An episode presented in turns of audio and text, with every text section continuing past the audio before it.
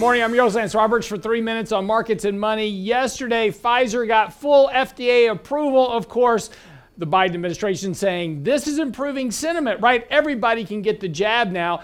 Is that really what's driving the market of the last couple of days? Not so much. What we saw, of course, after last week's brief drubbing of almost two percent, uh, investors came in and started buying the forty-day moving average, didn't even wait for the fifty-day moving average this time around, and markets rallied back towards their peak of the market Uh, just from a couple of weeks ago. So again, that correction we had was very short-lived, didn't do much really to resolve any of the underlying concerns. But again, not surprising, this has been a repetitive action that we've seen over the last several months. What we're looking at here is really the lack of liquidity in the market. When we do have a correction in the markets, we see a very sharp spike in volume as people are going to sell stocks. And we saw this repeatedly. At every previous peak in the markets, we have the exact same spike in volatility and volume of people selling stocks. The problem is, is when they come back for buying the dip, that volume immediately drops to extremely low levels. And we've seen this every single time here over the last several months. And this low level of volume suggests that prices have already reached their peak for this current trend and likely are just going to kind of grind sideways here again here over the next couple of weeks. Now, interestingly enough, every sell-off that we've had over the last several months has occurred on the same date of the month.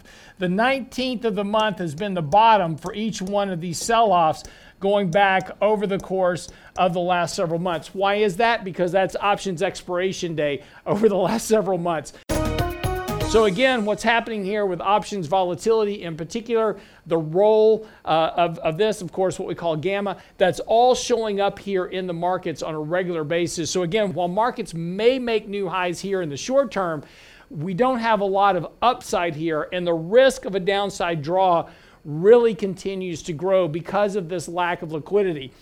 In the market currently, no one is willing to sell stocks because of the fear of missing out. However, the problem becomes for buyers because buyers are living at much lower levels. And at some point, when the market does open up here and we see a real contraction in markets, buyers are going to be at much lower levels here. And this is where you'll see a very quick correction back to the two hundred day moving average or more, because of that exit of the markets gets very narrow very quick. This lack of liquidity is problematic, so make sure that you're paying attention to this. Again, doing some risk management in your portfolio, raising a little bit of cash, adjusting some of your risk, lowering your overall beta of the portfolio relative to the market can help you kind of navigate any potential draw that we might have.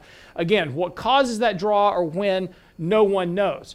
But again, if you wait for it to happen, these things happen so quickly, you won't have time to react to it. You've got to prepare for it in advance. I'm your host, Lance Roberts, for three minutes on markets and money. We'll see you tomorrow.